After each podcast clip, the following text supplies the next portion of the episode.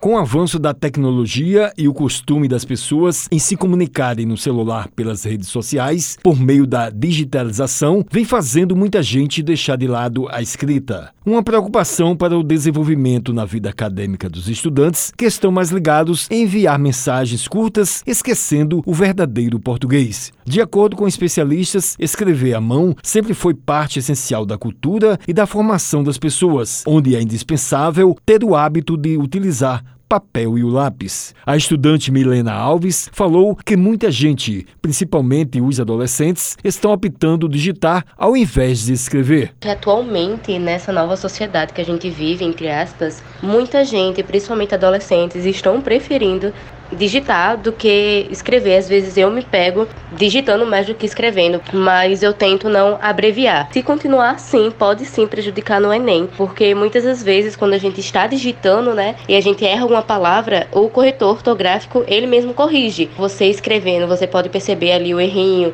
pode pesquisar, corrigir e é, memorizar o porquê daquele erro e melhorar naquilo. Escrever é muito melhor do que digitar. Gilmar Caramuru, professor mestre em educação pela UFPB, enfatizou que o processo de digitação não vem para substituir a escrita. Nós entendemos que o processo de educação ele é complexo e que nós temos que potencializar todos os mecanismos que estão chegando. O processo de digitação não deve vir para sobrepor escrita.